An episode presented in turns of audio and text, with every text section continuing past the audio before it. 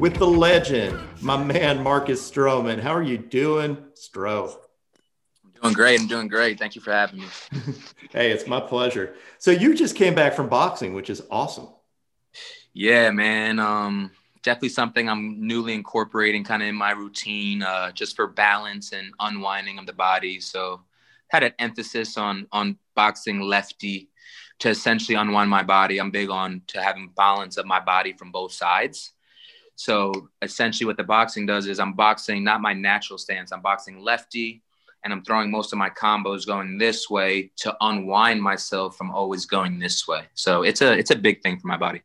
That's awesome. And hey, if someone charges a mound because of a case or something like that, you yeah. got them. I'll be ready. yeah, you and AG, right? Facts. yeah, yeah. So we were just talking. I mean, it, what, one thing that's cool is you grew up on Long Island. I grew up on Long Island. I mean, you were pretty much following in my footsteps. I know how it goes, right? so, what town did you grow up in? Medford. Yeah, man, Medford. Went to Patchogue, Medford, and yeah, Holbrook is 10, 15 minutes, man, right down the road. So that's super close. That's that's awesome. Where did you like go to hang out? Like, I mean, I I, I know that whole area real well, obviously. Uh, we'd go to like Fire Island on the uh, like spend some time over there. Um, Main Street in Patchogue, Smith Haven Mall. Like, I mean, I've kind of kind of hit all the restaurants in Long Island, anywhere from kind of Suffolk County, the Islips, the Bay Shores, the Hauppauge, like kind of all, all along that Main Street. Awesome. So is, is Smith Haven Mall still there? I believe so. Yeah, absolutely. Yeah. I mean, I used back to go there too. Staying at my house, man. I always, I always get out there, and just it brings back so many memories. That's so. Where did you did you play little league growing up? Yeah, um, Ronkonkoma Cardinals. Um, that was played for Ronkonkoma too.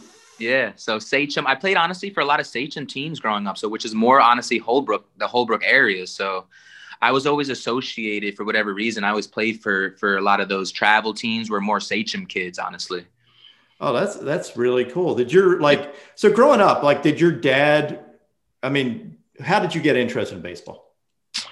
Yeah, definitely my dad, man. I played baseball, basketball, soccer, football, um, all growing up. And then in high school, I did basketball, baseball, and football. And to be honest, man, baseball was something I always played, but it was always my third favorite sport. Um, I, I always enjoyed playing it, but I always enjoyed football and basketball more. And baseball, something that honestly I just kind of transitioned into as I got older. So, why was it your third favorite sport? I don't know, man. I I feel like basketball. Basketball is always my favorite sport. Still, like, is like I still have a love, like a secret love for basketball, man. Just because, um, just the excitement of basketball, the action, the fast pace of the game. I, I think I kind of honored that um, in, in in basketball and baseball being kind of more slower. Kind of took me a little bit more time to get acclimated to and to really fall in love with the game. So off the bat, I feel like I was more interested in baseball, football because they're more fast paced, more athletic type games. Um, and how much how much of that also was like? I mean, those sports are also known for a little bit of trash talk. There's a whole like baseball yeah, didn't yeah. have that. Yeah, definitely like that that component of it too, man. I was a big trash talker on the basketball court in high school, and like you said, baseball. I feel like it's starting to come into the game a little bit, but it it, it really is kind of like out of the feel or out of the element of baseball. To you're not going to be verbally talking to someone as you're delivering a pitch. You know what I mean? It kind of goes against the the unwritten rules. I mean, you could. I'm not but you could. how, how, much do you think playing other sports? So growing up, I mean, obviously you're talking about the athleticism, the movements, boxing now. How much do those mm-hmm. sports translate to pitching and how much are you trying to use that to to make you a better pitcher? Yeah, man. Personally, like I couldn't I couldn't emphasize anymore how important I think it is for young, the young wave of athletes, young kids to play as many sports as possible. I think it just helps your overall athleticism, helps your body move in different ways, helps your body get used to being in different positions. Like there's so much, um, there's so many good things you could take from playing soccer, from playing basketball, from playing football. I don't think kids at a young age should ever, should ever just focus their abilities on one particular sport because I feel like honestly, by doing so, it limits them from being great at that one particular sport because it kind of limits your access, especially as a child when we're young. Like our bodies are amazing. And when you can acclimate it and make it move in certain ways playing different sports, that kind of carries the wave as you get older. And I feel like that's why I'm so good, to be honest with you. It's not necessarily that I'm a great pitcher. It's not necessarily that I'm a great um, baseball player. It's that I'm a great athlete. And by being a great athlete, I feel like I make better in-game adjustments than anybody. Like I'm able to correct myself and know, you know what, my core was off there. My, my my my left glute wasn't turned on. My hip is a little off. I'm able to make those corrections and feel my body pitch to pitch in game. And I truly feel like that comes from my athletic background. That's interesting because I've seen you. Like I watch your games. Obviously, mm-hmm. I watch mm-hmm. every every start that you uh, that you yeah. have. And I notice you talking to yourself and you're you're you're giving yourself cues like, hey, you know, I've got to I've got to get my core uh, yeah. into it.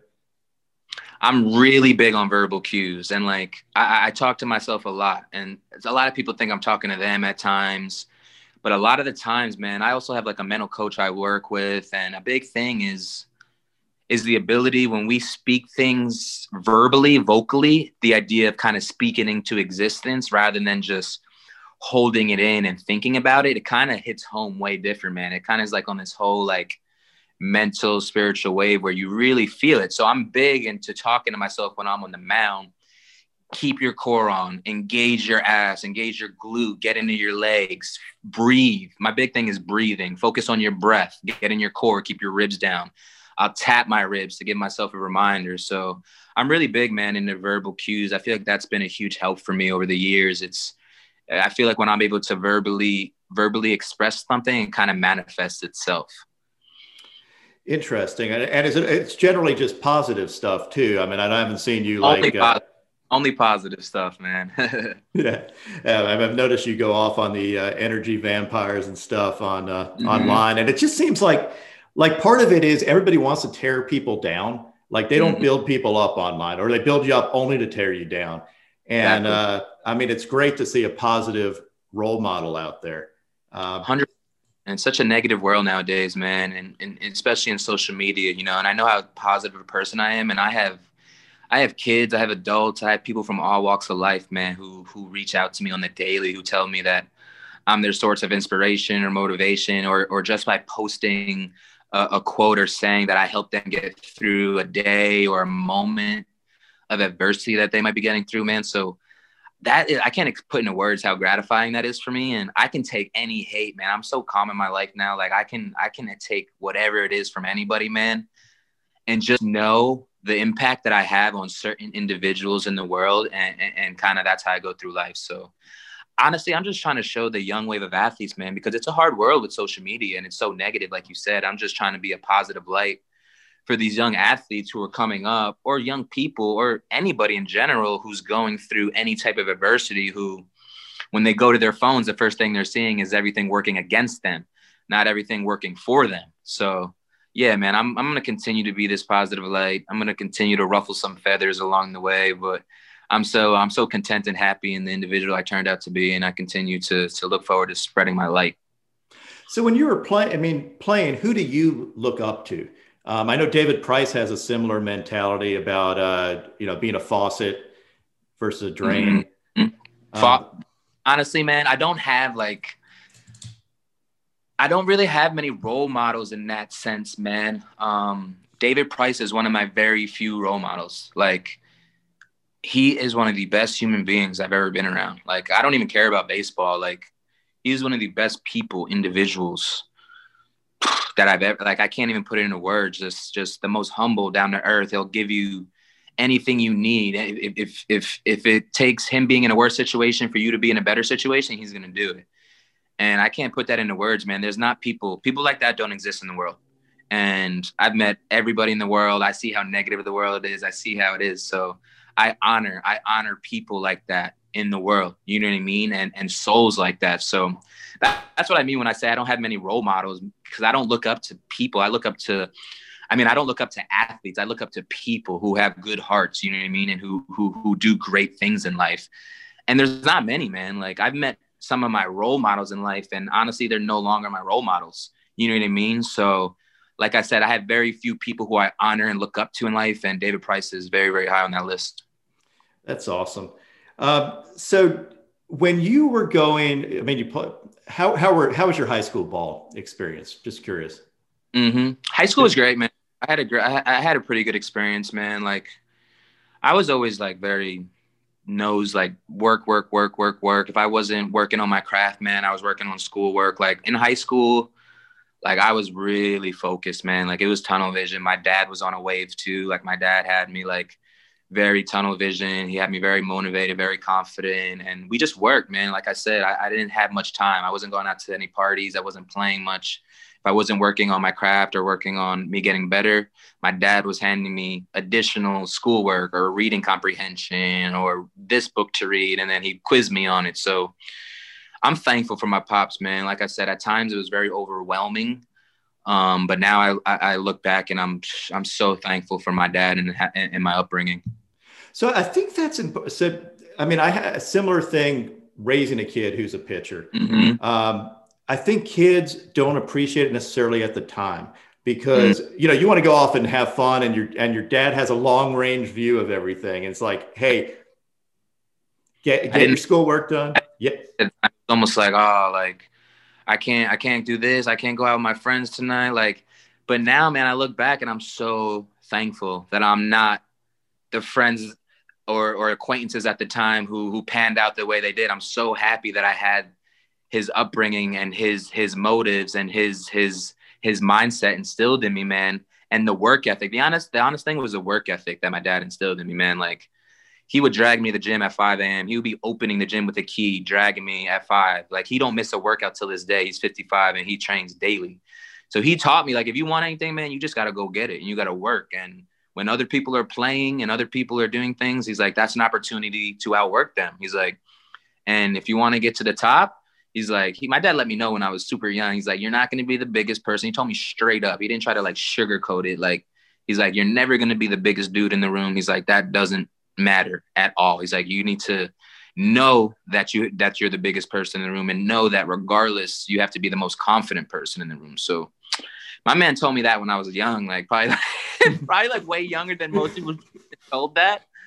But probably like five, six, seven years old. My dad's a my dad's a savage. So like that's kind of like I took that through.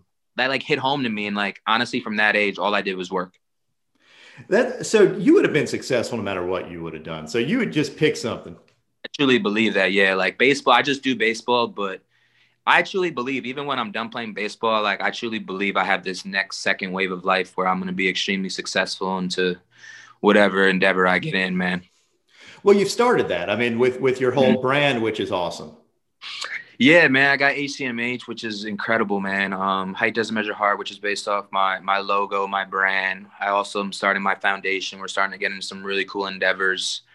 Um, it's crazy, man, to see the progression of everything, to see it all kind of pan out. It's it's, it's amazing. I'm also I'm also in the process of writing a children's book, which will be kind of it'll be it'll be incorporate HDMH will be a big facet of that as well. So um, I'm working on this now, and I'm also working on producing possibly my own wine. So I always have projects, man. Like I, I, I have so many projects, but it helps me stay locked in on the field. Like the, the, the normal person who looks at me says, "Oh, he's got all these projects going on. It's a distraction," but they don't understand that I need that distraction in order to keep my mind centered when I'm out there on the mound to be locked in. If I go home and my mind's wandering and I don't have things to focus on when I'm away from the field, I will never be in a proper mental place to go out there and pitch, which it's hard for people to grasp, but that's my true mental state, man. It's just how it works. I think that makes sense. And you also have a champion dog too. Yeah, man. I just got him back actually a week ago. He's down here Florida circuit, showed in Ocala, he showed in Lakeland. Uh, I think he has a show coming up too soon. So he's ranked 20th right now, man. I pulled him out. My trainer hates me because I always pull him out because I just like having him around, man. And when I send him, he has to be gone for a while. So he's ranked 20th right now in the country. He was inside the top 10 at one point, but being on the being on the circuit is one of those things you have to stay up on top of it. And you have to consistently do. Well, I mean, he's big though. I mean, do you ever feel like you should have gotten a smaller? Or you like uh... big dogs, man? I grew up with a Rottweiler and a pit bull. Oh, nice. I've always liked big dogs, man. Honestly, I I saw the Cane Corso and I've just fell in love, man. And I, I just wanted one. Yeah, it's beautiful. Like I, I yeah. always see. I show my wife pictures of him. yeah, he's a sweetheart, man. He's a big teddy bear. So going from high school to Duke, um, what made you play college? What did you get out of college? Um, and you know, I went to UNC, so we got that rivalry coming up tomorrow too. So that's a that's a hard rivalry, bro. That's one of the biggest rivalries in sports, right there. Oh hell yeah! but yeah, going to, um, I always tell people, man, I'm extremely thankful that I like. I honestly, it wasn't really a decision for me. I mean, I, I guess I roughly did have a decision, but um, financially, it wasn't enough to kind of sway as far as as far as going out of high school. But obviously, if you're faced with a financial like a million bucks, like that's hard to say no to. But I'm always a big proponent, man, of going to college. Like I'm so thankful I went to college. Like just not even just my de- developmental years as a player, just as a person, as a human being, just learning how to live on your own, just being away, doing your own walking and going to do your own laundry, like providing for your food, for, like all those things just help you grow in life. You know what I mean? And I think that I get missed out when you get thrown into the the minor league lifestyle a bit. So I'm a big proponent, man, of college. Also, you don't choose a school like Duke University to just not graduate or, or, or to just go there for a year or something. So I'm a I'm the biggest proponent of education, man. Any way you can further your knowledge, further your education, I think that's the way to go. And like, and I'm sure you know this, like baseball could be taken away from me any day. So, and I'm very aware of that. I've always been very aware of that. And to this day, I've have a, I've had a ton of a pretty great accomplishments in, in the big leagues. I was an all-star pitcher in playoffs, getting my degree from Duke University still tops all of that um, to this day. Well, I thought it was one of the great stories. I, I remember you sitting in class watching a game on a yeah. laptop, I think it was, which yeah. was freaking awesome. Yep, yep, yep. That was that summer, man. That summer set me up for my life. I tell people, I'm, I've never been more thankful to say that I tore my ACL, but that set me up for. I already was one of the most confident people ever. That summer, I feel like made me unbreakable, man. Like I truly feel like there's nothing in the world that I can't get through after rehabbing an ACL in five months and being in a class daily, doing all the work and getting my degree there's not much more that I can't tackle. You know what I mean? So I'm ready. yeah, yeah. I mean that that's insane. Like yeah. coming back from an ACL like that. Did you know you were going to do that? I mean, like that was a goal, obviously. Like, how much did you have to work to get that done? Man, I had to work a ton. The program that the Blue Jays had me on the time had me way behind schedule with their training staff there at the time. So when I showed up to Duke, I was behind schedule, and I ended up returning to play in five and a half months on an ACL, which is a normal, normal, normal to nine to 12. It's not, you don't, not really good to like 12 months.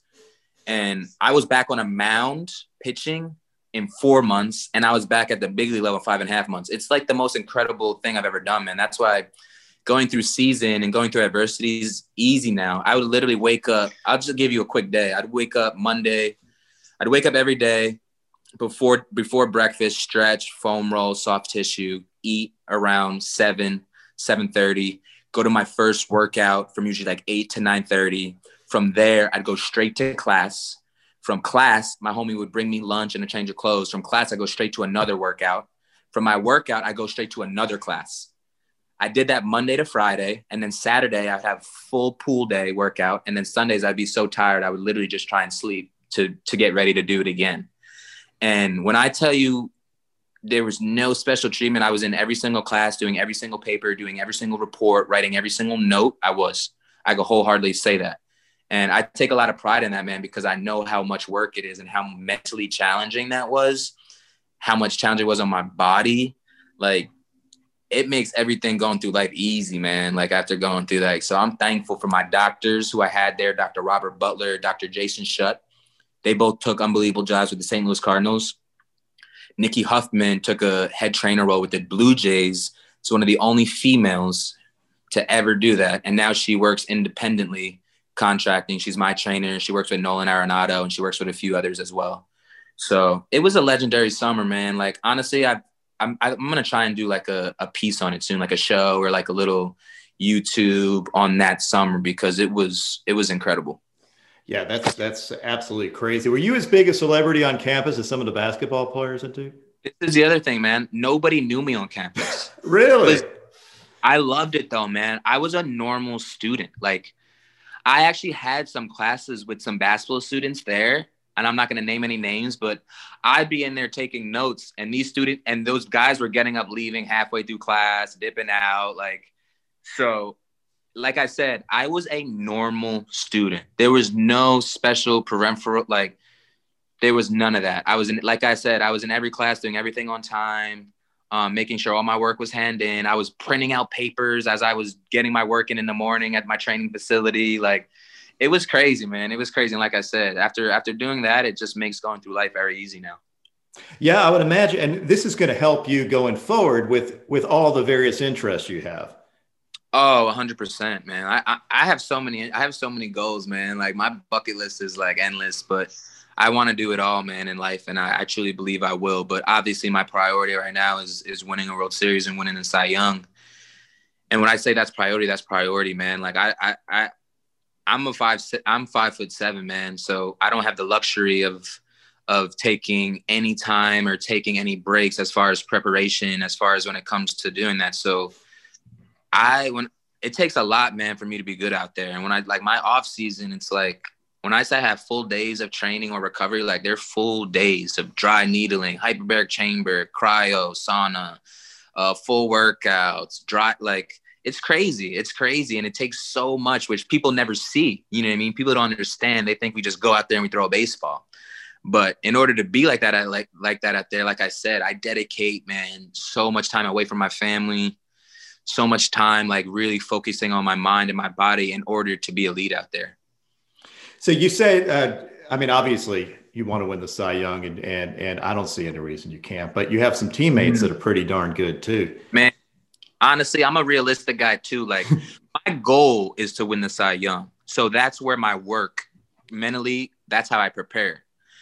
But at the end of the day, I'm happy with my whatever my results are going to be.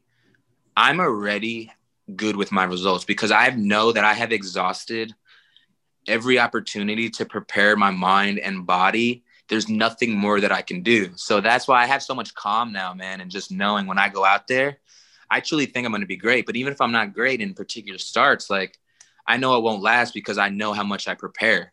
Um, but like you said, man, DeGrom is unbelievable. So I'm not like, if DeGrom, as long as he stays healthy for 30, 30 starts, he gonna win this. DeGrom's gonna win. like I tell everybody this, bro. Like I, DeGrom's the best pitcher in baseball, bro. Like, I, it's no debate. It's not even close to a debate with me. It's not even remotely a d- discussion. And I thought this before being around him. After being around him, it's just kind of set. It just kind of puts it in stone, man. Like that guy is the mo- one of the most elite pitchers I think that we will ever speak about. So I'm excited, man, to be around him, man, because it's cool for me. I, I literally go out and just watch his bullpens, bro, like a little kid. Like I'm like a little kid out there, bro. Like I sit behind him, right behind him in his bullpens. Like he lets me sit there, chill, ask him questions. He's the man, bro. He's so low key, but he's the man, and he's always open to helping and, and always helping. Like, just wants you to be your best as well. So, I'll pick his mind. I'll go into a bullpen and pick his mind, man. To be honest, like people don't understand, but I have a lot of little tweaks that I'm going to be coming out with this year that are Degrom inspired, man. Whether it be maybe where my foot position is is on the on the mound, or where my hand pump is, or what it is Degrom's thinking about when he has his hand pump or when he lifts his leg. Like I've incorporated a lot of things that he's doing that have helped me stay more compact and more stable and fluid in my delivery. Degrom's got the best mechanics, I tell anybody, and a lot of it's a lot of it's his body, how much of an athlete he is. A lot of it's also physical and what he was born with. Um, I think DeGrom has the best hip disassociation at any pitcher or anybody in the league. And I think that you can't replicate it. This is why you can't say, oh, go have DeGrom's mechanics. Nobody can have that. His hip disassociation, his ability to to open up his hips on his stride length and keep his his top half still loaded back is fucking incredible. Like it is like you can't teach that you can't you can't teach it. Like it's an elastic it's an elastic mobility rubber band that like he's born with. He he he has created since birth or whatever it is. But you can't go and tell a pitcher to go be like Degrom. Degrom is a one of one. Degrom is is a goat. Like he, like you can't be Degrom. So what I try to do is I try to pick up little things that he's thinking about in his thought process or why he's doing what he's doing that you can apply to you in your own way. You know what I mean? I'm not going to go out there and be, you know what, I'm going to do everything he's doing because that doesn't work because I'm not six six, lanky and tall. I'm five seven, short and stocky. So I, I can't move like that. You know what I mean? So being around him, man, has been a blessing, honestly. And I can't wait to be around him for a full year. Like I can't wait. Like I think I'm gonna learn so much from him. Plus, my body, my mind's at the best place it's been in my career. Like I'm my future. I truly believe my best years are ahead of me. So I'm just excited, man. I think that's awesome. What do you think? So, what do you think separates him? What else? I mean, like his mentality is so different from from yours on the mound. I think he seems uh, he's more low key um, and and and almost like uh, he's very intense, but very low key. Yes, that's a perfect way to explain him, man. Like he's very intense but low key. Like he tries to be as low key on the mound as possible. Like you're really gonna see him really come out of his zone, which I love. That works for him. This is why I tell people like everyone's always like Marcus, why don't you be like Degrom and be quiet? I'm like because that's not gonna make me be my best version of myself. I can go out there and be low key and not say a word, but by doing so, when you take away from being yourself, you take away opening a realm, a, a, a, level of potential that you can't tap into when you're being restricted. When you're like, you know what, I'm just gonna be like this. When you play like that, it don't work. And and any real athlete at the highest level will let you know that. In order to be elite, you need to be your true self out there. Even if it's gonna ruffle some feathers, it doesn't matter. But like you said, DeGrom, he's himself. He's himself out there. Like that's how DeGrom is off the field too. But don't for a second think that DeGrom's not intense just because he's low key. Because like I said, he'll come in and and he'll have some spurts where he's he's hot, man. Like he demands perfection. That's why I love DeGrom. Like he demands perfection. He'll come in and like be upset over a bloop. He'll have a perfectly clean in and and he'll be upset over a, over a nasty pitch that he threw where a guy got a, a bloop hit over it. You know what I mean? Like I love that, and that just shows you the level of perfection that he's seeking, which which is rare in the game because, like I just said, guys will be happy. Oh, I got out of the inning. You know what I mean? That's how most guys are.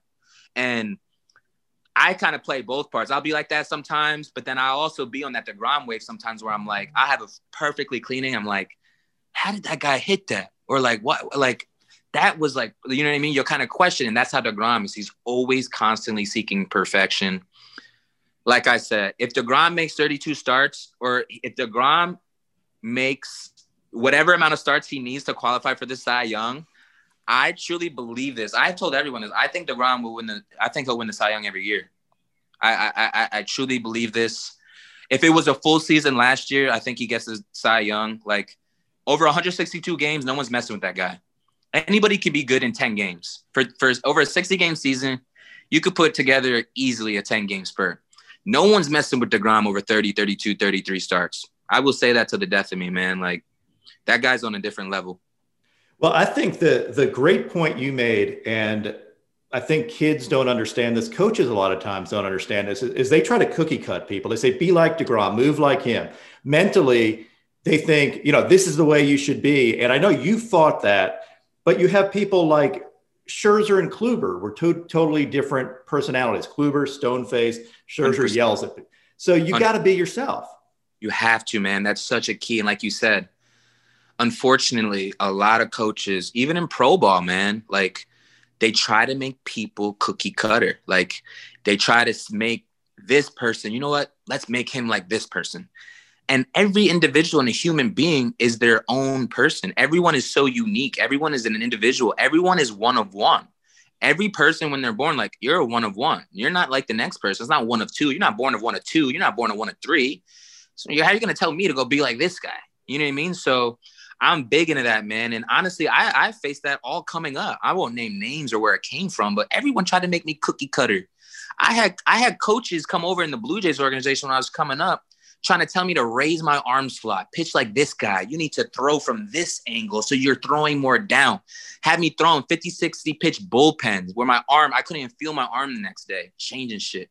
And I was actually listening to these guys at the point, man. And I'm like, I look back back now. I'm like, thank God I didn't get injured, and thank God I had the ability to be like, you know what, I'm gonna do this shit my way, bro. Like, if I'm if I'm gonna go out this game, if I'm gonna be pushed out this game, or if I'm gonna if I'm not gonna be great, it's gonna be my way. Like you can't tell me to to to go and be this way. And like you said, I'm five seven. The next guy's six two.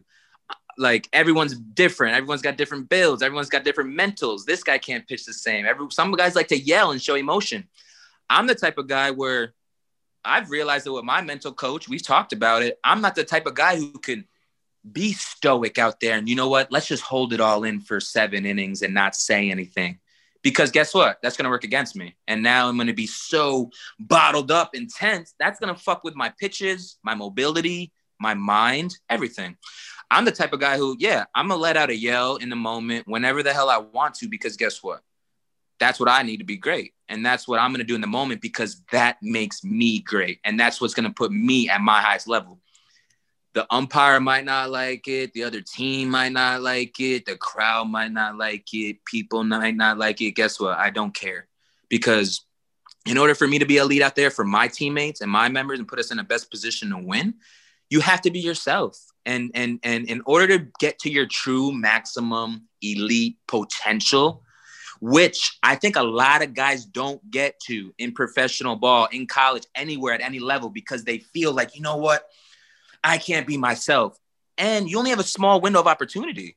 You get passed by. If you're not being yourself for two or three years, guess what? There's the next guy who's being himself, who's flying right by you, taking your opportunity. So, like, you have to, man. It's a priority on literally. If being yourself is gonna put you in your best mind state, it's gonna put you in the best position to go out there and dominate. Be yourself. I don't care what it is. I tell everybody this. If you gotta yell at someone, if you gotta go in the dugout and and and and break things, if you got whatever it may be, as long as you're not putting your body at harm or injury, get it out, man. Go yell, go in the tunnel and scream. Go, go get curses out. If you're on the field and you punch somebody out, let it all out. Let a fist pump. Hype your teammates up, man. Like have fun with it, man. Like I'm gonna do what I want, man. I I've had this like calming feeling recently, like going forward. Like there's gonna be nobody, no media, no nothing that's gonna tell me how I should or shouldn't act because I know my teammates genuinely love it. I know it's me being genuine. I know it's me who I am as a person. So there's nothing no one can tell me, man, going forward. That's that's the kind of the wave I'm on.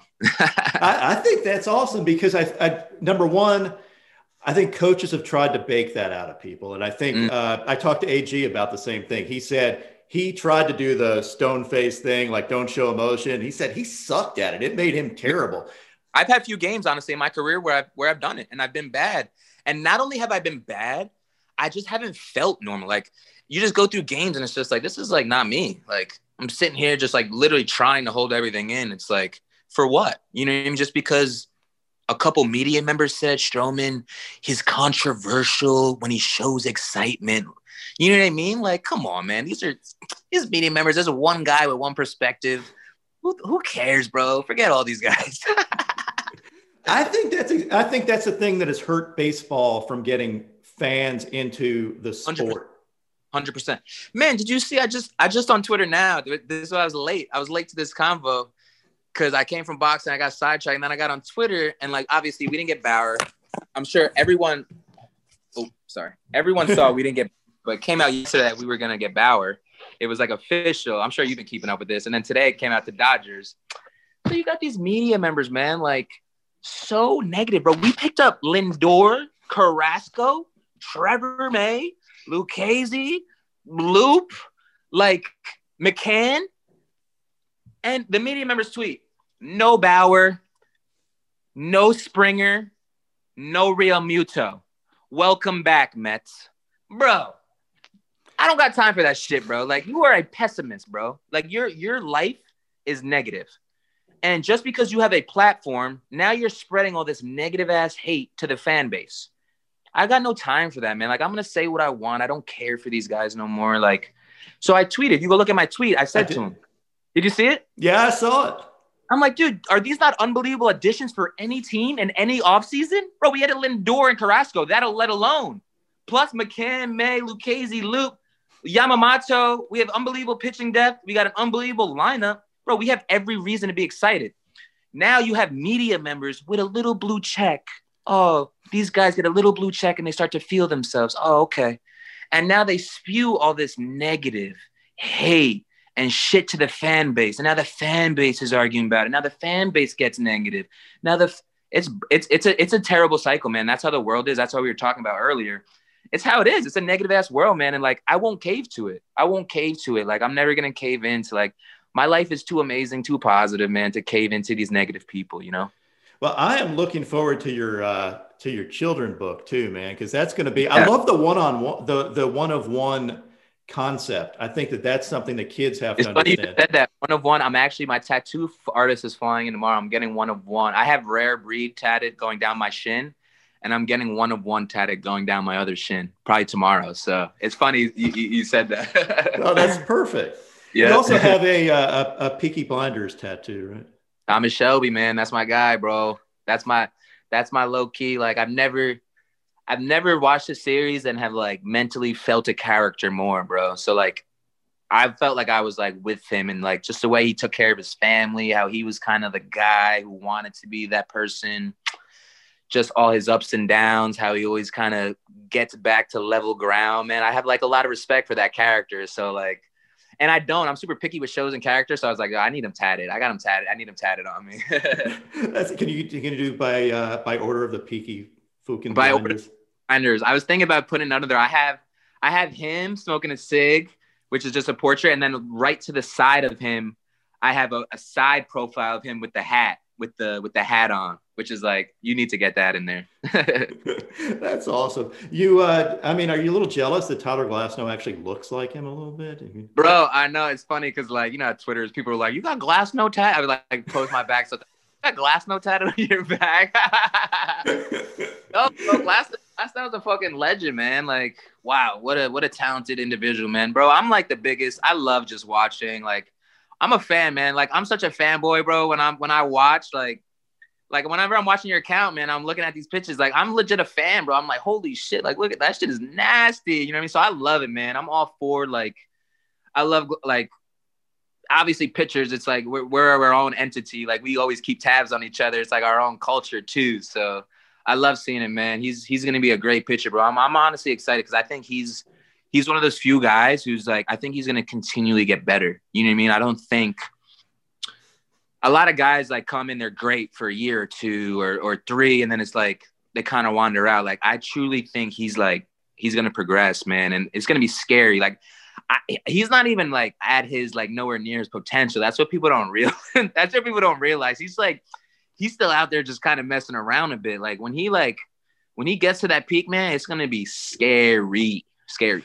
So that's a great point because I think so. Sometimes taller pitchers have a harder time because it takes mm-hmm. them a while to grow into their frame. He's one of those. He's six foot eight. Like that dude yeah, is a, a giant. It's a lot of moving parts, and honestly, it's a lot of it's a lot of stability. Those guys need to do more stability than I do. And I, am the biggest core stability proponent. Like that's honestly, I'm going in a year eight, man. I'm five seven. I'm gonna be able to pitch. Like people don't understand. Like I'm gonna be able to pitch, bro, for a long time. Like at five seven, because my body is unbelievable. People say whatever they want. Like I take care of it to to the tenth degree. So I got no problem talking about it to that because you know, like guys don't last in the league. It's hard to have a long career, especially as a starting pitcher to go and pitch 10, 11, 12, 13 years, man, that's hard to do. You got to be elite and you got to come with it and stay healthy. So I'm going into year eight, man. I'm looking forward to being one of those guys. Like that's, that's kind of what I, I, I pride myself on. You know what I mean? Oh, absolutely. And I think to some extent, you're able to take advantage of timing everything up because you're so in sync and you're and a lot mm-hmm. of these other guys you know the, the the scouts love it they see a guy that's 610 or 68 or whatever and they're like that's my guy mm-hmm. meanwhile it takes them a long time to get there they may never exactly but that's why it's like i hate that the the ideal starting pitching it's still it's like the ideal pitcher build is like six two six whatever it may be you know what i mean but like you said, every body is different. So there might be a guy five eight, five nine who's able to use his body incredible properly. And I actually have, I actually have, which at some point I think will come out, but um I ended up signing back with the with the Mets, but I have a bio like a bunch of these biomechanical biomechanical breakdowns of my body and basically stating how how long I'm gonna be able to how long I'm gonna be able to play and how much less wear and tear I put on my body than everybody in the league. It's actually like very eye opening, man, because of my mechanics and because of my core and stability. I, I'm gonna pitch for a long time. That's what people don't realize. And like this is sciencely, this is proven by science as well. Um, I'm not max effort, man. Like I move so easy. Like everything I do out there, it's it's it's it doesn't take a lot for me to move. It doesn't take much effort. But like you said, I've spent so much time in the weight room, man. Not a lot of pitchers do that. They put a priority on being on the mound, on on going to throw. And I'm the opposite. I'm the opposite. I, I want my body to be at the best possible potential before I even touch the mound. Um, so like you said, I feel like, man, I honestly feel like the training is going to shift in pitchers and athletes in the next five to 10 years. If you keep up with functional movement screening or, or Gray Cook, um, Dr. Lee Burton, which are those two guys are kind of like the, the guys who I look up to more than anyone in the space because they're geniuses when it comes to the body. But I'm talking about them because they train, they're pretty much train and go about the body like five, ten years down the road from now. They're way in the future. And that's exactly how I take care of my body. Baseball is very stuck in training methods and lifts and and certain things that literally do not help you have a long career. It actually works against you, but it's so ingrained in the baseball. Like I said, you're going to start to see a shift in how athletes, pitchers train that would help them pitch much longer with less injury, less soreness in between starts, and just feel way better once they get into, like I said, Gray Cook and Dr. Lee Burton, who are the inspirations for the doctors who train me in my rehab, are the geniuses. And that's kind of the, the format on how I train my body. Once we get these pictures, like like the pictures you're saying with the six four, six five, six six frames on this training method, on, on this wave, I think it's like it's gonna be scary, man. But it, it seems like baseball, maybe it's all sports. They get stuck in mm-hmm. a rut and they have one way of thinking, and it needs to be, yeah. yeah. I mean, you have to break out of that. And it, I love the way you take charge of your career because mm-hmm. so many people, and this is a thing that I see with kids in high school, kids in college, all they do is they say, yes, sir, no, sir, listen to their coach. And I think their coach knows everything. In the end, it's your career. It's your career, man. And honestly, if I would have taken that approach, I tell people this all the time. If I would have taken that approach, I would not be in the big leagues any, any longer. If I would have kept training by being the yes man and listening to what everyone said, this is the way. I tell people this all the time. Like when I was a rookie, when I used to do the the whatever the the generalized training programs and all this was, I used to feel like I get hit by a bus after a start. Like it would take me so long to recover. My body was always sore. I wasn't lifting or training properly. It took me to tear my ACL, to have my doctors at Duke University tell me that my body was not in the proper place where it should be, to tell me that I was training wrong when I thought it was all gravy and all perfect, to tell me and point it out, literally to break down my mechanics. You see where this is wrong? Terrible hip stability. You look at your rib position look at your look at your right hip, look at your left hip, look at your leg strength. To tell me all my deficiencies. Meanwhile, I was getting fed that, oh, I'm this, this, this, and this. And great. So, like I said, everyone is different, and you have to be open to always changing and adapting. Because, like I said, I'm not doing anything that I was doing when I got drafted. I'm not doing anything that I was doing three, four years ago. And I truly believe that in order to be great in this game, you consistently have to adapt because your body is always changing um, you you have to be able to to to move on the go. If you if you're that individual or athlete who's stuck in your ways and scared of growth or or or afraid to change, I don't think you'll ever truly reach your true, true potential. Like there's no way. I honestly tell everybody this. I'm like I'm trying to learn and change and adapt and grow until the day I die. Like there's gonna be never a point where I'm like I don't want to learn more or I don't want to change for the better or I don't want to adapt to to increase my value of life or to make me feel like you know what I mean. So a lot of athletes get stuck in their ways. They're like, you know what? I had success in college. This is how I got to do things. What you did a year ago, what I did three days ago, might not necessarily work tomorrow. So I think a lot of athletes get stuck in that rut, man, for sure. Like you always have to be adapting and changing, man. I can truly say if I was stuck in my ways, I would have been out of the league with a regular job by now because I needed to tear my ACL almost to learn that I wasn't training properly. And I had the ability when I tore my ACL to stay with the team and do that and go through their training properly. But that was the best decision of my life was to go back to Duke University and get with the training staff and to completely change the way I took care of my body. It was the biggest thing I've ever done. That's amazing that probably your biggest setback in your career and the biggest injury ended up being the best thing that happened to you. And too many people don't take advantage of that. 100%, 100%. Like you said, a lot of people a lot of people mourn and feel bad for themselves and look at it like, "Oh, you know what, man, like this is it."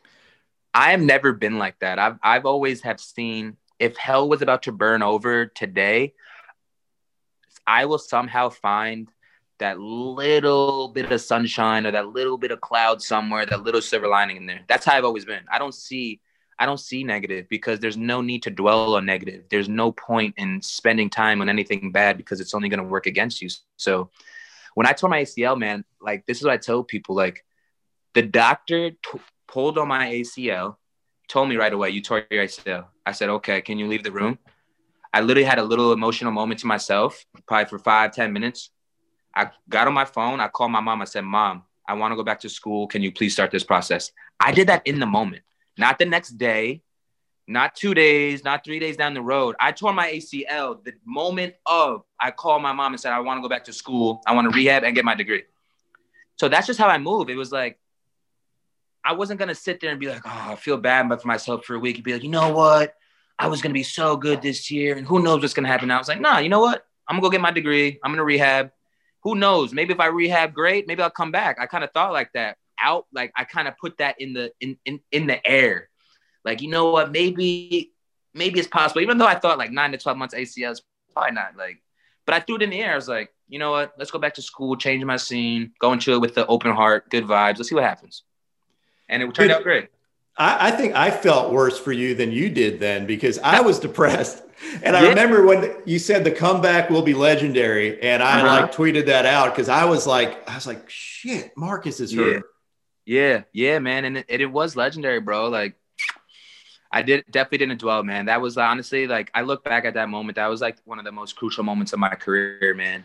Because if I feel if I would have left that moment, I would have dwelled on it for days, maybe weeks, then maybe I wouldn't have gone back to school. Then maybe I would have just sat around spring training and, and just rehabbed and went home and felt bad for myself every day.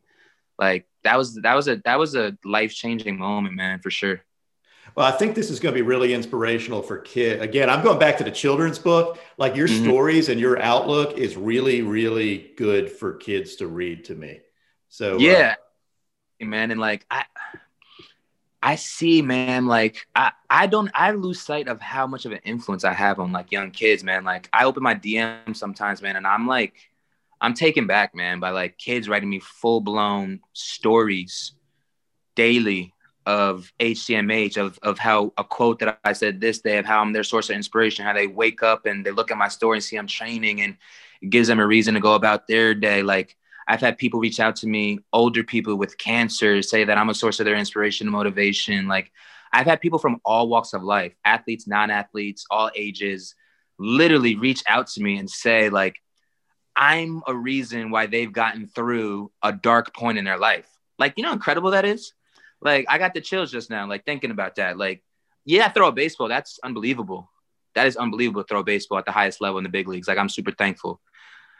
But for someone to literally like, I, like, I don't post anything. Like I want to post it sometimes, but like I, I literally keep screenshots in my phone of like all the messages I get. It's like overwhelming, man. Like the positive support, like it's a blessing, man. It's another reason why I'll continue to be myself regardless, because I know that I'm reaching, even if I'm not reaching anybody, I'm reaching at least uh, hundreds of people daily with these positive talk, and it's literally helping them just to see it and just to know there's somebody out there that's going through something or there's, some, there's somebody out there that's spewing positive in a world full of negative i'll continue to always be that man through my death for sure. Well i mean and, and the thing is if you were a, if you were a, uh, a robot you wouldn't have that impact. You still might be good. Like hey you're great. But mm-hmm. what impact did you have on society? And people look up to you because they can relate. Exactly man exactly. Like you said i'm at the point where i know the impact that i can have and i see it daily. So it's so that inspires me, man. Like I wrote back to someone today who wrote me a, a, young kid who wrote me this massive response, man. Like I was almost at like tears, but I wrote back to him. I was like, "You're inspiring me to be the best version of myself." he's telling me I'm inspiring him. I'm like, hearing what you're writing and seeing this, I'm like, I, I'm about, I want to go do another workout. I want to go train some more so I can go out there and put on for you and put on for the people who are like, put on for the people who genuinely want me to to strive and and and be great in life because one of those people outweighs millions of of negative people to me. And i know how many of those positive people i have that are supporting me man. So it's it's it's a blessing honestly. Yeah and it's like so that's the opposite. You have that one sports writer who always looks at the negative and it makes them sound smart. Uh, mm-hmm. but meanwhile the fans don't want to dwell on the negative. The fans want like they want to be entertained. They want someone to relate to the fans want to be get excited for for positive things, get excited for the season. What fan wants to be like, oh, you know what? We got a million, we we got a million great additions, but you know, we didn't get one thing. So let's be negative. Like we have so many positive things to look to, especially like for the Mets organization. Like this is an exciting time. Like we're gonna we're gonna be great. Like we're gonna be really good. Like to the point where you're gonna want to tune in and watch us every day. You know what I mean? And that's an exciting time to be in. So who like how can you not see the positives? We got Francisco Lindor, Carlos Carrasco, like yeah, it's, it's to me that anyone that everyone can look past that and just be like, you know what, we didn't get one guy. It's a bad off season. How can you say? Yeah, like it's yeah, that, that that's insane. Um, and I mean, I'm excited to see what y'all do. Like, I think that the moves have been great the vibes on the team are going to be crazy too. So when you have great vibes on a team, man, like that, that makes winning and everything easily achievable too, which people don't understand. Like I've always vibed with Lindor. Like he's always been a homie low key like side. We've always kept in touch. Like whereas always people who pride ourselves on always smiling and, and, and being positive and hopping around. So it's going to be some fun times, man. Carrasco as well, man. He lives like 30, 40 minutes from me. We have the same barbers. So he's an unbelievable human being, bro. People forget how nasty Carrasco is, And Like this guy is filthy. So like, and it's funny to me, man, because just people forget. That's the biggest thing. It's like it's it, it's a society of what have you done for me lately, and by lately, like literally like yesterday. You know what I mean? So I'm over here just smiling and laughing because I know how good we're gonna be. I know people forgot how good I am, which is fine. Like I don't care because I know how good I'm gonna be. I was an all star in 2019. I just put a priority on my body and my mind for 2020. Like I'm coming with it all future, regardless of what anybody thinks. Like there's nobody that can stop my progression. Like, so I'm excited, man, for our staff, for our team, for New York.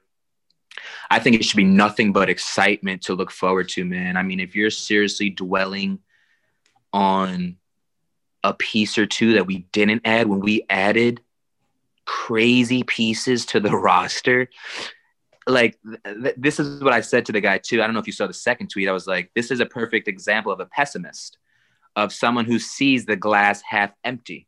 So I kind of turn it in perfect as like how you should not see the world because it's obvious. It's like, why not throw out a tweet that says instead of like that, why not throw out a tweet that says, you know what, Lindor, Carrasco, throw out a tweet like that. Even though we didn't get that, we have an amazing group of dudes to look forward to. Let's go, Mets bro, like, just because he has a little check on his little page, like, this crazy, man. Like the little check be empowering these people. You know what I mean? Like they think they're they think they're somebody, man. And it's like you need to relax and realize, like, just because the society thinks you're somebody and you have accumulated a fan base, you now you now now your weight now your voice holds a little weight, and you need to be you need to you need to understand that.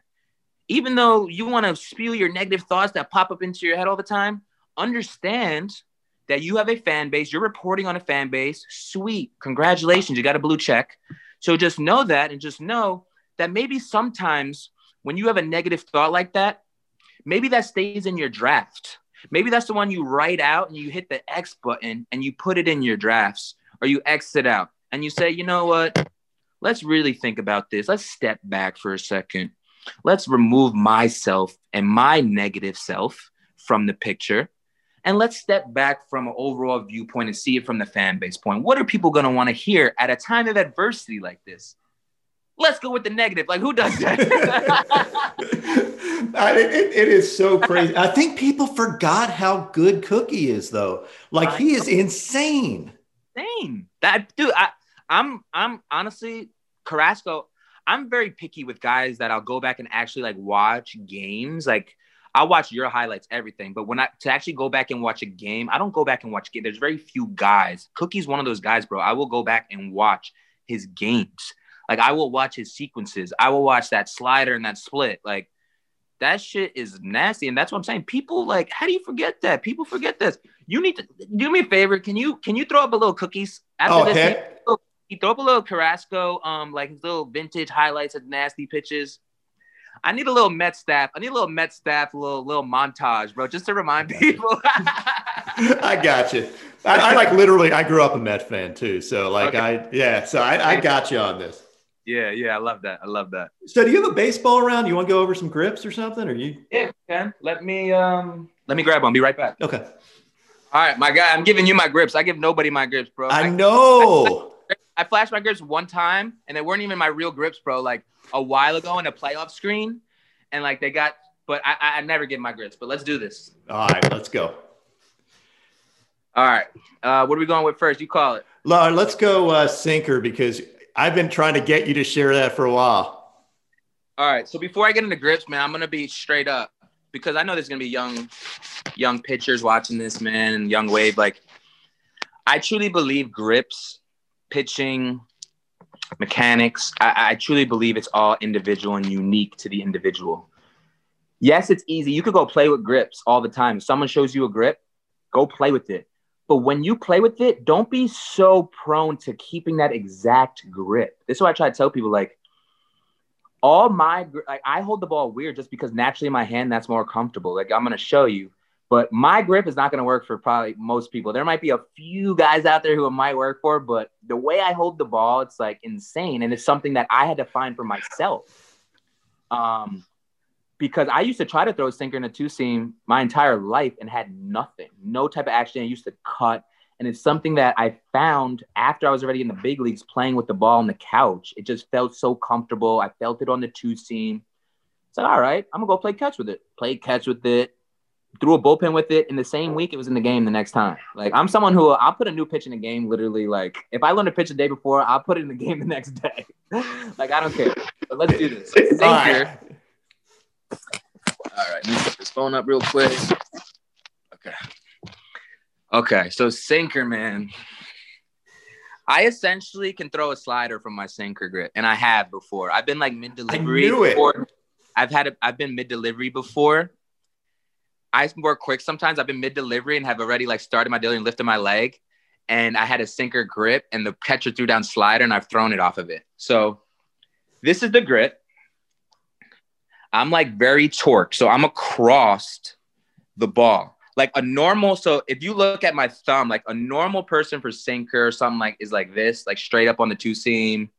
I take the ball and I torque it this way. So it's essentially a, almost a one seam. I'm throwing, it's coming off my my off the outside of my middle finger. So when I release the ball, it's it's essentially it's not even a sinker like on, on the Rapsodo like it's crazy man it comes up as like a reverse like it comes up as like reverse slider or like something crazy the way didn't spins. I call I think I called it that so, yep yeah yeah exactly because it doesn't spin like my shit like doesn't spin like it's weird man it's weird how it spins so like I was saying like all my pitches I throw whereas pitchers mostly are like straight up I take all my pitches and I, I move the ball like that even my this like this is a normal slider grip I take it and I and I torque it. And every pitch I throw, like this is my sinker. So if you look, this is my thumb placement. This is my sinker. Every pitch I throw is pretty like tight, tight in my hand. Like I don't hold anything pretty loose. So yeah, man. You got a little so space there too between your fingers.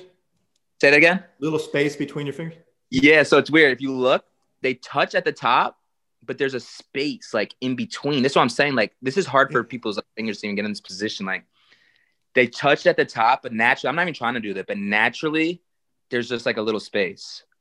And honestly, I don't think this is a grip pitch, man. I don't think about trying to do anything. I don't think about trying to pronate. I don't think about trying to make it sink, which is gratifying. This is a pitch I grip and I just throw it, man, and it's got great, like, great action every time, man. Great action. Yeah, it's it, it, broke my brain trying to figure out what you did because I slowed it down and I'm seeing the spin. I'm like, that doesn't look like a sinker.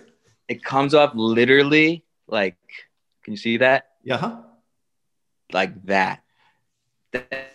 Outside of my middle finger. So it's essentially almost a one seam the way it almost comes off. Yeah, that's yeah. sick. I, so, so to echo what you said, just like people's mentalities are different and mechanics are different, it's a, I mean, your, your arm slot's different, your fingers are different, your finger shapes are different. Yep. Exactly. So I tried throwing a normal sinker. I used to, I tried a million grips for sinkers and two seams. None of them worked for me until I found one when I was playing the ball on my couch that was like, I'm a big comfort guy too. Any pitch I throw, it's got to feel, before I throw it, it's got to feel comfortable in my hand. It's got to feel like so comfortable. Like it's got to feel like it's one with my with my hand and my fingers. I'm never gonna throw a pitch that doesn't feel comfortable. You know what I mean? That doesn't feel even if it's like a nasty grip or it's got great action. If it doesn't feel comfortable in my hand and in my fingers, I'm not gonna I'm not gonna throw it. So the sinker was something I found just playing with the ball, playing with the seams. I like gripped it like that. I was like, wow, that feels really comfortable. I feel like that's gonna come off of that scene. And literally, Dioner Navarro at the time put it into the game. He put it into the game that like three nights after I learned it. I threw a bullpen with it like one or two times. I threw it to him in a pregame. I was like, I literally said to him, I was like, like this is before I'm pitching in a game. It was against the Rangers in 20. It was against the Rangers in 20. 20 my ACL. It was against the Rangers in 2016. Um, was it 2016? Who knows when it was? It's hard to remember. Yeah, we'll have to go back about I, it. Back thing. I literally learned this pitch. So I, I came in the league as a four seam guy. I didn't have a sinker at all. Like when I came in the league, and I had good success. I had 120 innings my first year as a rookie. I had like a 3-5, 3-6. I had a 3-6. That was all four seam slurve, not a single sinker. So I didn't pick the sinker up until I was in the big leagues, and it was so good that that became a pitch that I only threw, and I kind of it, it, was such a good pitch. I forgot about my four seam, but my four seam has elite spin, like which I've learned to kind of get back. That's why I'm excited to add that in this year. So, um, my sinker, I literally was playing on the couch in between starts. One start, I was a four seam guy. Found it. I always wanted a sinker. Literally next day, play catch with it. Threw a bullpen. Had crazy action. Dioner Navarro didn't catch my bullpen, so he never saw it. So game, so the game comes up. He's catching me before the game. I literally throw on my repertoire. I'm like, dog. I'm like, I've kind of been working on this. Here's a sinker. like, I, I'm. I was. I literally said to him, I was like, don't, don't call it in the game, but just so you see it. He's like, all right, throw it. Fucking threw it. Nasty. He's like, bro, dude. First in the game, I was like, dude, let's not go. Like, I want to have a little four. Sixth inning. You can look this up. Sixth inning. Sixth inning comes. I'm I'm I'm pitching pretty well. Runner on second, zero zero game. Shin-Soo Choo at the dish. This moment I will never forget. This was like the, the break out of my sinker. Shin-Soo Choo at the dish, 3 2 count. Dioner Navarro calls a sinker. I've never thrown a I've never thrown a sinker in a game. I just found the pitch, the grip, literally three days ago. Like, no joke. Found it three days ago in my hotel room found it. This guy, and if you look, there's video. I have video from it. I hope I can find it with you. This guy throws it down, sinker. I didn't even know the sign. He did this. I literally look. He's like, fastball sinker. I literally look. I'm like, I'm staring. I'm like, there's no way he just called this. He literally throws his hands up. He's like, throw it. He throws his hands up. Throw it. I'm like, you know what? All right, bro. I throw this pitch, and when I tell you, it started I couldn't have thrown a more perfect first pitch sinker for time being. For this is what like kind of propelled me. I got a take from Shin-Soo Choo. You know, Shin-Soo Choo is one of the hardest hitters to take off to, to strike out. And to get a take on a 3 2 count, I got a take from Shin-Soo Choo on a 3 2 count with a runner on second base. He didn't even argue. He put his head down and walked right back to the walked right back to the dugout. And I was like, oh, like inside, I was like, oh my God. I was like, I was like, we got we got something here. But so Dioner Navarro, man, like I always tell that story because he gave me the confidence, man. He called it, literally told him not to call it in the game, not only in a game, the first time calling it in that situation. So it's like that propelled me, man. Like I threw that pitch and saw the action, and I knew to get a take by Shin-Soo by Shin-Soo Choo on a three-two count with a runner on, like that action had to be crazy. And it was a pitch he completely had out of his head. So it was like that kind of propelled me, man. And, and finding my sinker, man, I ended up throwing that pitch for the next four four years, and I forgot about my force. I forgot about my force. So I'm excited, man. Um, this year I'm going to be incorporating a four seam and a little split, so I can't wait. Yeah, I want to see that split because you and I have been working on that changeup for a long time. Yeah, man, we have, we have, man. Always asking you for every grip of everybody. Like, how does he throw? How does he break it down? Videos, YouTube's.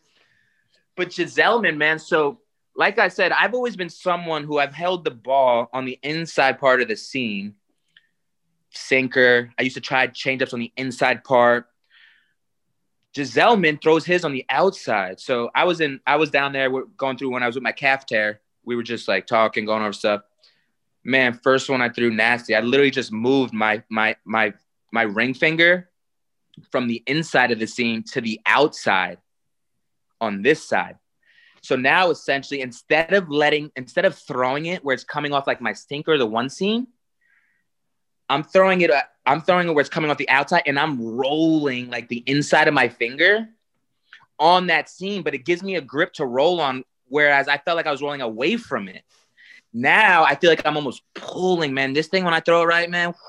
So now it's rolling off like like like this. Rather so rather than rolling off like this where it kind of runs from you. Now it's like pulling it down. So you always had a hard time pronating, right? So this is actually you're doing it with your fingers instead of actually pronating through it. Because I don't think pronate, man. A lot of guys they see my sink and they're like, "Oh, he probably thinks pronate." Like, I have my grip guy. I let the grip do it. Like, I don't want to think, "Oh, I need to get out front and turn it over." Like, I just want a grip where it feels comfortable, where I'm gonna go through my mechanics, I'm gonna release the ball, and it's gonna do what it does. Like I don't want to have to worry at the very end of my delivery when everything else has gone perfect. Now I gotta, you know what I mean? I've never been yeah. that guy. Finding this grip, and like I said, it's gonna be a big pitch for me. And and even when it's not good, it plays as like a a sinker almost. Like it still it still plays. So, so it, I, the, the the analytics on it are pretty sweet. I saw it. It looked nasty the analytics on it. I, I have been kind of hot. I, I haven't been saying it. I, am just excited to pitch, man. But yeah, the analytics are good, man. On my forcing too, they're good. but that's what I'm just trying to devise a plan now. Like I'll be working with Codify this year too. So now it's just going to be a, a, devising a plan of repertoire versus team versus what pitches I want to go to versus what particular hitters. Like I've never de- dove into this analytical. I've always gone out there and have just pitched I'm always a guy who's just pitched to my strengths. I don't. I've never. Re- I've never really game planned. I've never really like looked at lineups or hitters like my entire career. I've always just been like, you know what? If I'm gonna lose today, I'm gonna lose on my strengths. Like that's how I've always been. So now I'm gonna incorporate that mindset with a little bit of info and a little bit of analytical info. So I'm I'm excited, man, of like having these glaring cold zone spots where I know I can throw because man, I could spin the ball so well and do so many different things with so many different pitches. It's gonna it's gonna be like a safe zone for me. I can't wait. Yeah, it's almost like I mean, it, it, it's amazing his stuff. Like I've talked to him mm-hmm. about it. We go back a, a good really? way during. Oh yeah, he's great. About it though, it, it's so amazing that you have MLB players, individual guys contract like contracting him again, like not even going with the info that their teams are giving them and this is the highest level. So you know what i mean? That has to tell you the type of information that that he's giving you that hasn't necessarily be relayed at the big league level yet which i'm sure big league teams are scrambling right now to to to put together. See i always thought everybody had it. Like i thought the teams were spent you know spend so much money on y'all and then they don't spend money on that. Like they're i don't Can understand. I here it's insane. And to be honest with you some teams do. Houston, LA, New York. When I got traded and sent to the Mets, the first day I was there, like before start, the amount of information that they gave me on paper, I was it was it was beyond eye opening for me. I couldn't believe it. Obviously, Houston is way ahead. Like they've always been. So it's like, how long have they been way ahead where they, they've been getting all this information that these other teams haven't been getting? That almost becomes like luck of draw. What team you what team you go to? And fans don't get like people don't know that people people yeah. assume everybody's equal that way and it's just about talent instead of it's the whole organization like there's a lot that goes into being elite, man. And and and and information like this is game changing. Like, th- it's hard to put into words, but like this is literally like, hey, Stro, this guy can't hit this pitch. I think you need to throw this pitch. Like, you're gonna have a pretty good chance of getting him out.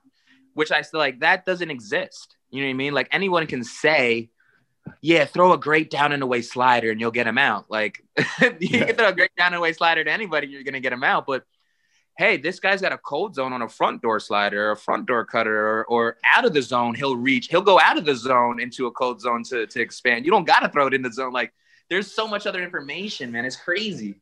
It blew my mind. So the stuff that it's not only pitcher specific, hitter specific, mm-hmm. and then whether a hitter, hitter's going to chase, as well as this new Hawkeye stuff where he's able to tell when when people have loaded, like if they're picking yeah. you up well or not. It's mm-hmm. sick. It's crazy, man. It's yeah, it's all information that's going to be useful. But it's fair game, man. We need it. The hitters got everything on us. Like, let's go. Like, you know what I mean? Like, we need yeah, it. fuck the hitters, man. Ladder, the ball flies more. Like, we need we need all the information we get. Like, might as well level the playing field. Absolutely. So well, let's get to the slider and the cutter. Um, yeah. So slider, I throw a spike slider, man. So my slider is right here. It's almost like people throw curveballs from here. Honestly, I don't think my slider. I think curveball on my slider. Like so you're getting to the front of it. Like I'm throwing it like this, like kind of over it. And when I really want to make it big, I'll even think like I'm almost trying to roll it this way. Then when I want to make it smaller and shorter and harder, I'll get more fastball and just kind of get on it like this. But when if I start going like this, it starts getting slurvier and slurvier and slurvier. And then when I get on it more, it's just more more down. When I get on it, it will be like 87, 88, 89. Slurvy will be like 84, 85. Um, but yeah, I'm like always manipulating the slider. And then that pitch I can go to anywhere. I got the most feel with this pitch. And then cutter. Cutter, I throw a little cutter too. It's like a little spike. It's almost like off my four seam. So my four seam – my four seams here, which you I try still to have that finger split there. You're just yeah, touching and then yeah. but I actually talked to Gerrit Cole at the All Star game. He helped me, man, a lot with my four seam. Um, he's got actually tiny hands. He's got smaller hands than I do. And the big thing he told me about his four seam, which was great, man, because like my four seam, like I kind of lost it. I lost the feel for it. And he told me like he throws it with his fingers together. His actually stay together. Mine just naturally don't do that, so I don't try to force it. But he throws his with his fingers literally together. And he said what he's trying to do is when he releases the ball, which I understand, and I'm trying to get to that point. This is where I'm getting pretty good. When he releases the ball, he wants to release the ball off both fingers at the same time, which is hard to do because our fingers are longer. So like it made a lot of sense to me when I was talking to him. And it also made me like play with the ball. When I when I slightly torque the ball a little bit, when I don't hold it, when I torque it, it allows me more room to kind of really get it off both fingertips rather than it coming off one. So he told me that, man. That was like eye opening. I was like, and he had tiny hands. So I was like, he puts his hands literally together. He's got it here, and he's like, Stro, you got to find it somewhere on the ball what's comfortable for you where you can release it so that the ball's not only coming off your middle finger on release it's it's essentially coming off both fingers which makes sense. You're putting more power. You're, you're getting another finger behind the ball where whereas you're rather than releasing it like this you're now releasing it two so i've been Is trying getting more spin? Yeah man. Like i'm getting more spin for sure. And i'm getting starting to get like a little like starting to get that little that that that vert, man. Like I'm trying to like I guess JV, I think Verlander's I think like super elite when it comes. I think he gets to like 20. I think he gets like close to like 20 inches yep. on his man. And I've been throwing something like 18, 19. So like I said, I don't want to become a four seam. That's not me, but it's definitely a weapon, man. And I just have to I have to learn how to use it. You know, I've talked to the driveline guys about this, but there's something to be said about a shorter pitcher throwing a, a four seam with a lot of spin keeping above barrels. And it's funny you said that too. Me and my trainer actually like we've been like tinkering a little bit because I'm very firm in my backside on on like my backside on my right leg when I pitch, like very, very stable and strong. And I keep a slight knee flexion, which is like the athletic position. But I've actually been talking to her recently about possibly because I feel so strong in my legs and my single squat. I've actually talked about possibly, which which hitters won't be able to tell, squatting down slightly more on my back leg when I throw a four seamer to essentially throw uphill rather than to feel like I'm throwing downhill. So it would be like a little variation. Like I said, the hitter's not going to be able to tell, but instead of having my leg essentially where it's like this, my leg squat will bend now to where I'm actually lowering myself a bit and I'm throwing upward plane. Whereas being here, kind of throwing down my sinker, I'll be here and I'll be shoo. So yeah. so, so I mean, so think about it. That's right. When you mm-hmm. think about what everybody's been told, taller pitchers, downward plane. But if you have a four seam and you're getting some hop on it, do you necessarily want that, or would you want to be what you do? Right. Exactly. Exactly. So I think like I think if I can, I'm gonna I'm gonna actually. It's like, literally I wrote it down. It's like an emphasis for my next uh, bullpen. But yeah, I think I could because now if I'm on this plane and my shit comes sinker, sinker, slider. Now, if I change my plane, which they can't see from the plate, and just with that slight right, and like I said, I focus on like single leg pistol squats so much. Like, if I change this plane now to where they don't see it, but I'm changing the eye level for them, and now I'm shooting the four seamer up there. So I, I think it could be, I think it could be big, man. Well, I, and and I think to the folks at home, you're you work on balance. You work on all like this the the uh the messing with timing type thing. Mm-hmm. yeah i mean a lot of people want to do it but you work on it. Like that's you. Yeah. wait till you see some of the ones i got this year man. I'm like i got some good ones man. Like i'm i i i've honestly like as i get older man like i'm getting more stable so much more stable so much more strong. So as you get more stable and more strong it just allows you to do so much more in my delivery, man. Like I have a few slow motion timings, bro, that are gonna fuck with some guys, man. I'm, ex- I'm excited. so how do you come? Like, do you just come up with it in your head? Like you're just doing this, just being an athlete and coming up with different ways to screw with people. Do you do it on the fly? Sometimes you're seeing a hitter not, you know, timing you different ways. All on the fly, man. All on the fly, and then also sometimes just random because it never hurts. So um, if I know a guy's got like a glaring leg kick or is a glaring timing guy, like I'll try to expose him. But I'll also just do it to the guy that doesn't even have a leg kick because, like I said, everybody wants to be in rhythm when they're hitters. So anytime I could take them slightly out of rhythm in any particular way, I'm going to do it.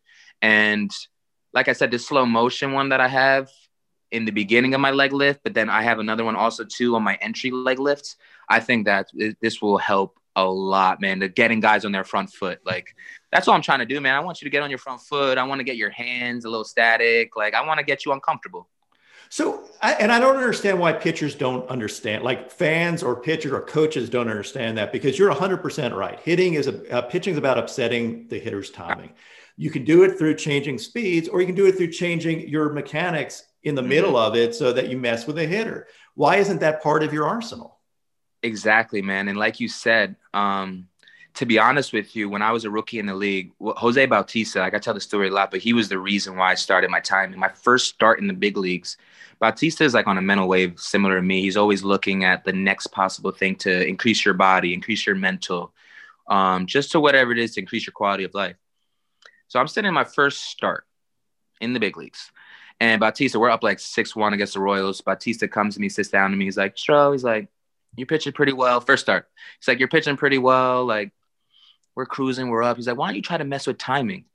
Why don't you try to mess with like your deliveries? Like, he said to me, he goes, the only time I'm, the only time a, a pitcher can get me out or out of whack or off balance or out of rhythm is when they quick pitch, when they when they mess with their delivery, which like Cueto would do at the time a little bit, but it was his was more like quirky, not really like messing with timing. He was just like messing with his delivery more so. So Bautista told me that my first start and like kind of implanted that in my head. And then as time progressed, like honestly, early in my career in 2014, I wasn't stable enough. I wasn't strong enough. I couldn't, I couldn't do what I do now in my delivery. Um, but as it progressed, I would sit in the cage. I had so many. I, am I'm, I'm someone who honestly, I'll go sit behind deGrom, but I, I, I rarely pick pitchers' minds. deGrom's a goat. I'm usually with hitters, man. I go and sit in the hitters cage. So I would go when I was with the Blue Jays and sitting there with Tulowitzki, Donaldson, Bautista, Encarnacion, Reyes, Melky Cabrera. I mean, I'm missing a ton of guys, but I had some legends to talk to. And all of them, man, all of them say that timing was the biggest thing. Quick pitch. When a guy messed with his rhythm, they literally said, Stro, they're like, it don't matter what pitch comes sometimes. They're like, it could be a slider, a heater, a changeup. It could be nasty. They're like, if I'm on time and it's in the zone, I'm smashing it. Like, so that made me think, I'm like, all right, so even if I throw a six slider sometimes, like, you're still gonna smash it. Like, that made me think these are the best hitters, some arguably the best hitters in the world that I was talking to. And that just planted that in my head. Like, why are pitchers so cookie cutter? Like, we're robots. Like, hit pitchers are essentially this is pitchers are so robots that hitters and pitchers are essentially doing a dance. Like a, a hitter can close their eyes and know when a pitcher is going to deliver the ball. That's insane that you're on that time. Nick Castellanos came up to me after a game and said this to me. He's like, Stro, he's like, you're unreal, man. He goes, you know why you're great? He goes, every other pitcher in the league. This is what he said. He goes, every other pitcher in the league, he goes, they're the best dance partner. He's like, I'm in rhythm with them. We're moving in sync. He's like, in between pitches, they take the same amount of time. Their delivery, it's the same. He's like, it's a dance, bro. He's like, I'm in rhythm. He's like, when I'm in rhythm, I'm a, I'm a rake. He goes, you're the worst dance partner. That's what he said to me. He goes, he put, he put it perfect. He put it perfect. This is Castellanos, who's a great one of the best hitters in the league. He goes, you are the worst dance partner. He's like, I'm so out of rhythm, and I just feel like we're not moving in sync. I said, Isn't that how you're supposed to feel? He's like, Yeah, but that's not how it is. He's like, hitter, he's like, pitchers are robots. They they get on the mound, they do the same thing, they throw the ball. They get on the mound, they do the same thing, they throw the ball. It's like I he it's like I could close my eyes and be in rhythm with you and be on time. He's like, that's that's comforting. He's like, when I'm facing you, bro, that shit is not comforting. He's like, he's like, he's like, I feel like I'm doing a dance with you, bro, and we're like moving completely different ways. You're going one way, I'm going the other way, and that's what opened my mind a lot too. When he came to me and told me that, I was like, wow, just the way he worded it, like being the worst dance partner, like the way he worded that was like, yes, that's exactly what I'm trying to do. I'm trying to be the worst dance partner with you. Go back because there are tweets where I actually said that. I said, be a bad dance partner. Yeah, yeah. exactly it. But most pitchers are like, because it's preached from a young age. You got to get on the mound and do the same thing. You got to have the same mechanics. You got to have the same fluidity. You got to have the same thing. It's like we're almost we're almost we're we're we're, we're creatures of habit, and and the habit that we're creating is not a good one. That's gonna help us get out. You know what I mean? It's actually working against us. Like, because then essentially what you're doing is saying that you need to outstuff the guy. So then it's it's your stuff needs to outstuff the best, and essentially you're not going to throw a perfect low perfectly located pitch every single time. That's just not that's just not ideal. So what i tell guys is like why not give yourself more room for error? That's what i tell people. I'm like i'm giving myself more room for error. Sometimes when i do my timing i throw that shit right down the middle. I tell people i don't even try to locate it. I know that his front foot i know that he's on his front foot. I know his timing's off. I know it's probably gonna be a bad swing. I'll throw it right down the middle. I'll throw my sinker middle middle throw whatever middle middle because I know that you're not in rhythm, your foot's not down on time, your hands pumped maybe four times instead of three times like you're used to. So I'm okay. I'm okay with throwing a pitch like that when you're like that. You know what it reminds me of? You remember the, the the Revolutionary War where you have the British lined up in a row and they're fighting like this, and then the yeah. Americans are like hiding behind trees and yeah, stuff. Like, like. Yeah. yeah. like yep. what's wrong with that? Like in the nfl quarterbacks don't sit there and do the same thing every time because they got someone coming at them and they're on target. So you can do exactly. it. Exactly man 100% like i think as it starts to get a whole hopefully that incorporates more i hope pitchers start to incorporate more of the weight room and stability and focusing on core because they don't understand how much that helps them in the long run in their delivery. Like yeah everyone wants to go work on pitches but at the end of the day you can't working on too much pitching works against you.